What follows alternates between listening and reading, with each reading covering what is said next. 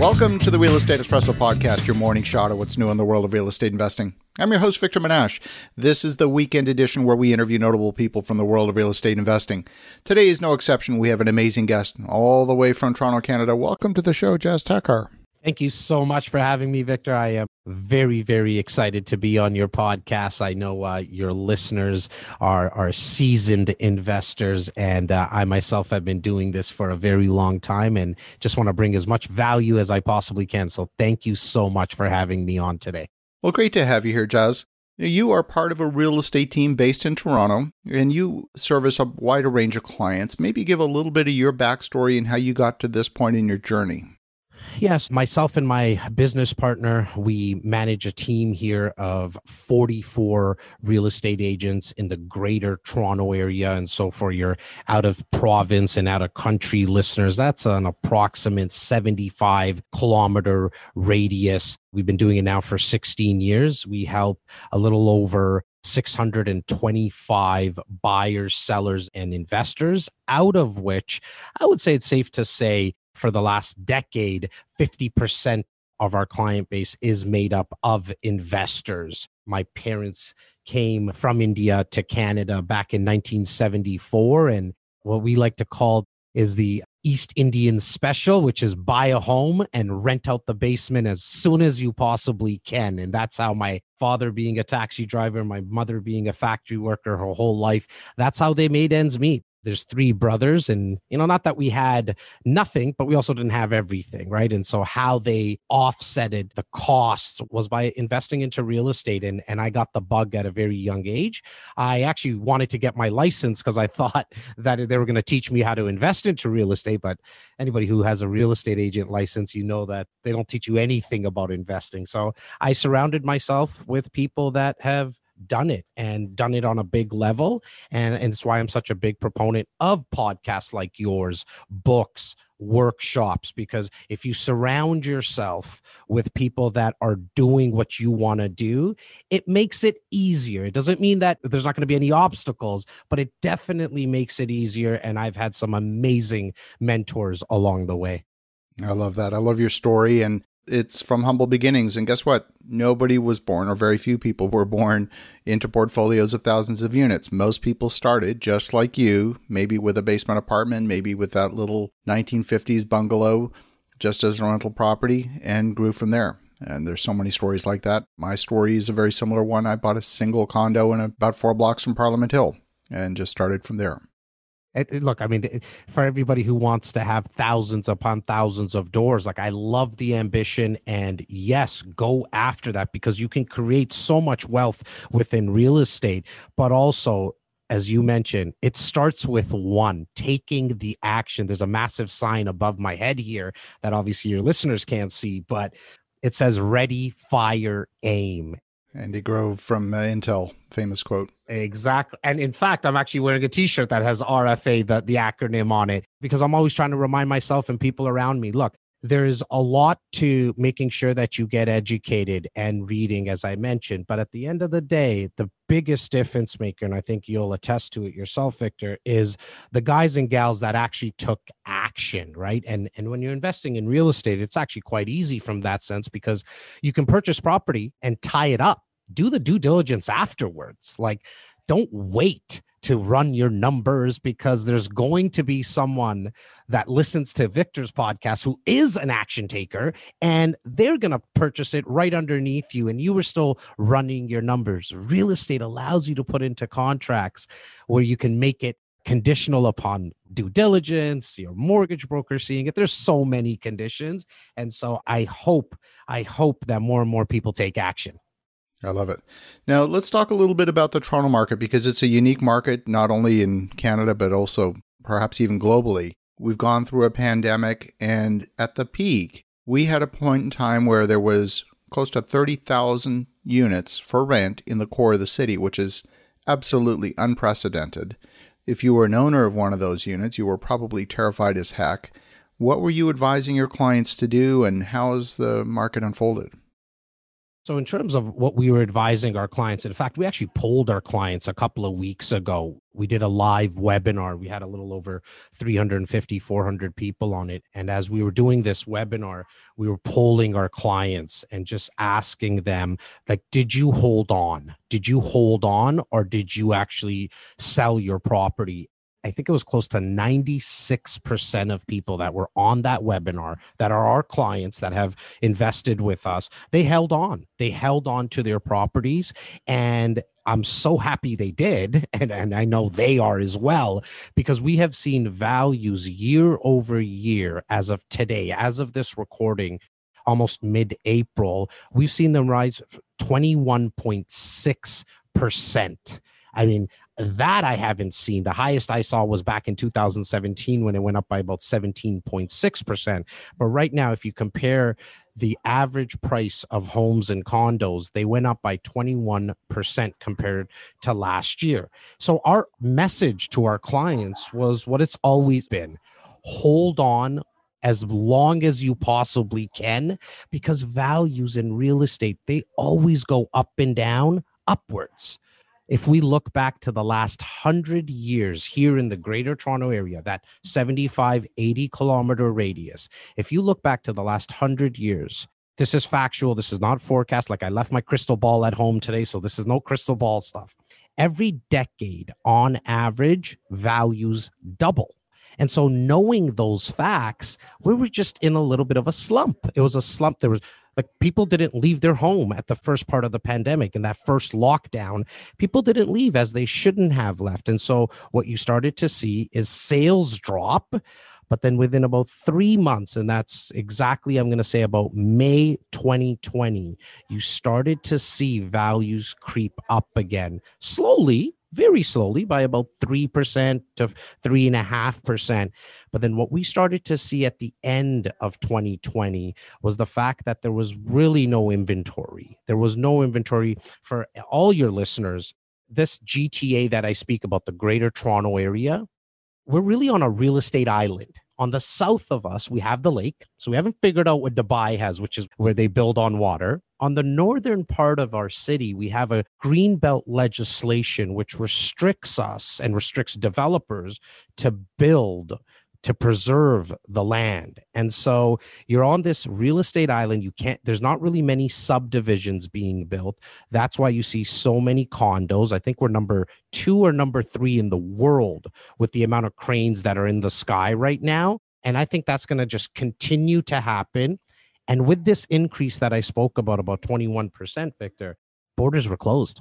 Nobody was coming in we were down 85% in terms of immigration. Now, in my opinion, once the borders start to open up, consumer confidence is still high, even with us being in a lockdown. I think values are just going to continue to increase. Traditionally, Toronto has added about 125,000 residents a year and only added typically 35, 40,000 units of new capacity to the market. So that's obviously putting upward pressure on prices. And as you said, there was virtually no immigration this year because the world has been in a lockdown situation. So that traditional driver of demand is going to rematerialize. There's talk about 350,000 immigrants being admitted to the country this year. A lion's share of those end up in the Toronto area. What's your perspective? Where are these people going to go?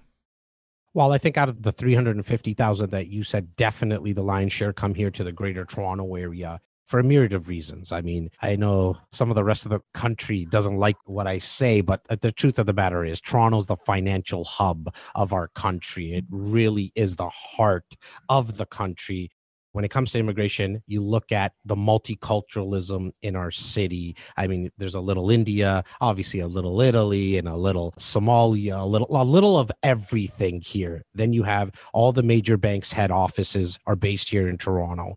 You have major hospitals, universities. The tech sector is actually outpacing in terms of jobs Silicon Valley. Like our tech sector is growing significantly. So that's the reason why people want to come into Toronto.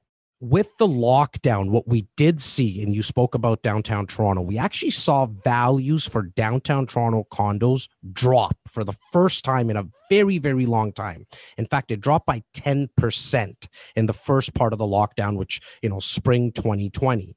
By the end of 2020, we saw a difference of 6% below what we were seeing the year before.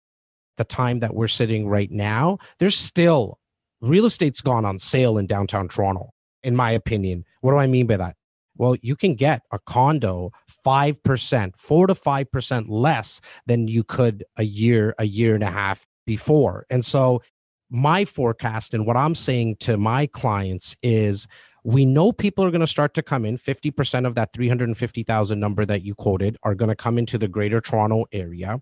I also believe that big corporations and big companies are going to have people come back to work. I mean, there's tons of reports coming out from Harvard. Microsoft did a fantastic report on what is people's thought process on coming back to work and it's as high as 75 80% people want to get back into the office. They want the culture. They want that environment. They want to be able to to throw ideas off of each other. So with that happening, the jobs being in downtown Toronto, you're going to see most people come back.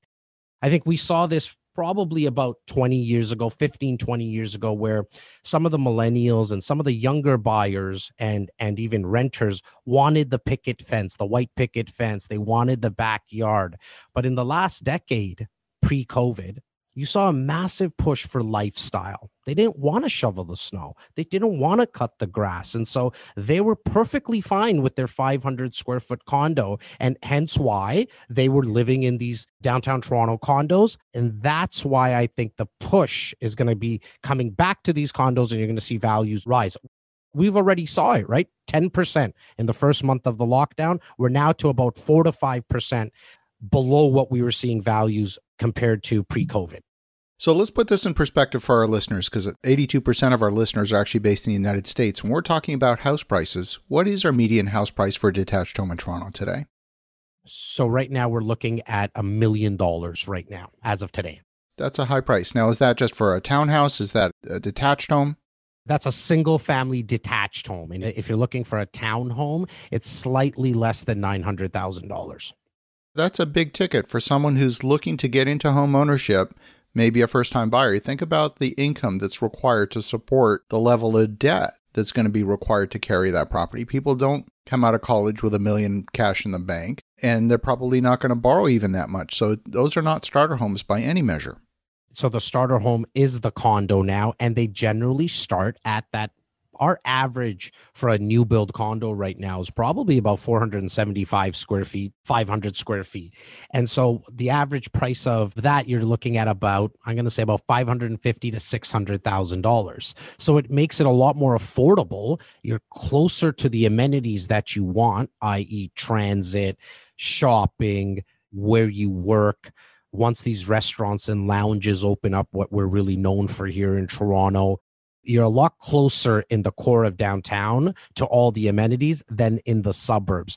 And there's one massive negative or con in Toronto for anybody who's ever been here is our traffic, especially in the winter time. I, I, truly believe there's only two seasons here sometimes, which is construction and winter. But when you go through this traffic, this 80 kilometer radius to get from one side to the other, it could take you an hour and a half, two hours if you're driving. So what do some of these younger millennials and or first time home buyers do? They want to live closer to where they work, where all the amenities are, and they get rid of their car.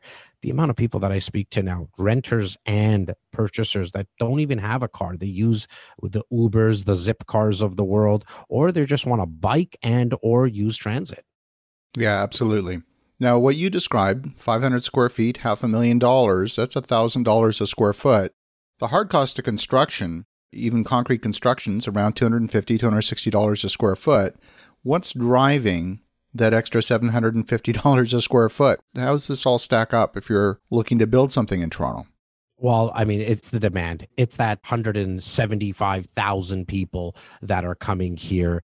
Also, the fact when we spoke about affordability, there's a condo that just got released just outside of downtown Toronto. There's 375 units in this building, Victor. 3,000 reservations forms slash worksheets were put in. Wow. They sold the building 10 times over almost, nine and a half times or whatever it is. So the demand and 50% of that 3,000, so 1,500 were end users wanting to live there. The other 50% were investors. They wanted to be able to purchase this property, this unit, new build, which has its advantages because you don't have to put down your 20% all at once. You can put it in installments. You also don't need an actual mortgage right now. Like there's a formality, which is a pre approval. 50% of them were investors that just wanted to rent it out. And that is the massive win for investors, but also for developers. So it really is just the demand because of the people the, the amount of people that are coming in and the fact that it really is the only affordable type of real estate right now in our city that makes a lot of sense and i know there's a lot of folks that believe that condos are not a great investment compared with other asset classes say compared with buying a multifamily apartment complex where you're managing the entire thing as an investment property what's your perspective on that i know there are the amateur investors that might go out buy one, two, maybe four units, the doctors, dentists, lawyers, accountants that do that, as distinct from the professional investors. And yet it's still worked out for them for the most part. Yeah, look, I mean, with the multifams as well as the plazas, there's definitely economy of scale there, right? And for somebody who has already invested in a condo, a single family, we talked about the bungalows. I actually truly believe that the next rung on the ladder of investing is to get into multifam. I, I, truly believe those are the best type of investments. However, on the flip side, to not have something in a new build or condo, I think is short sighted as well. In our city, anyway, specifically Toronto, because because we've shifted towards lifestyle living, which is wanting smaller places. Yes, even with COVID, what we've seen with the pandemic, we need a little bit of extra space. But look, this is, in my opinion, very short term. We are going to go back to people working. And so, why is new build condo, for example, one of my favorite types of investments? Because it's so passive. You're putting down deposits for three years you wait till the building gets built. While it's being built, you have the passive appreciation of what the market's doing, but there's a secret to the forced appreciation that the builder's applying. And what I mean by that is, is that there's about four stages of allocation of units, but every single allocation, the builder is increasing the price approximately two to three percent of the purchase price. So if it's a $500,000 condo, that's the first allocation that the builder's going to release. The second one is going to be in and around 515,000. Well, if as long as you bought in the first access of pricing, you're also going to see three other increases done by the builder within a 7 to 8 month period. So majority of my investors who do invest in new build when they buy from when the building gets built, Victor, that three year period, they're earning approximately 125,000 to $150,000. Now it's on paper, but when you close, you can refinance, pull out the equity, own a condo in downtown Toronto or in and around downtown Toronto, essentially for zero down. What you're describing matches exactly the process that we have in our plan for the condo building that we're building right now. What you're describing is exactly the process. Well, Jas, this has been great. Thank you for the insights on what's happening in the Toronto market. Uh, if folks want to learn more, if they want to get in touch, what's the best way? I think the best way is to go check me out on my YouTube page. Again, your listeners can't see, I'm a good looking Indian guy, but all kidding aside, check me out on my YouTube page, which is Jas Takhar. You can go to youtube.com forward slash Jas Takhar. Uh, figure out if uh, you want to learn more. And then there's tons of links and stuff on my YouTube page. So that's Jas Takhar, J A S, and Takhar, T A K H A R. So thank you, Jas. And for the listeners at home, have an awesome rest of your weekend. Go make some great things happen. And we'll talk to you again tomorrow.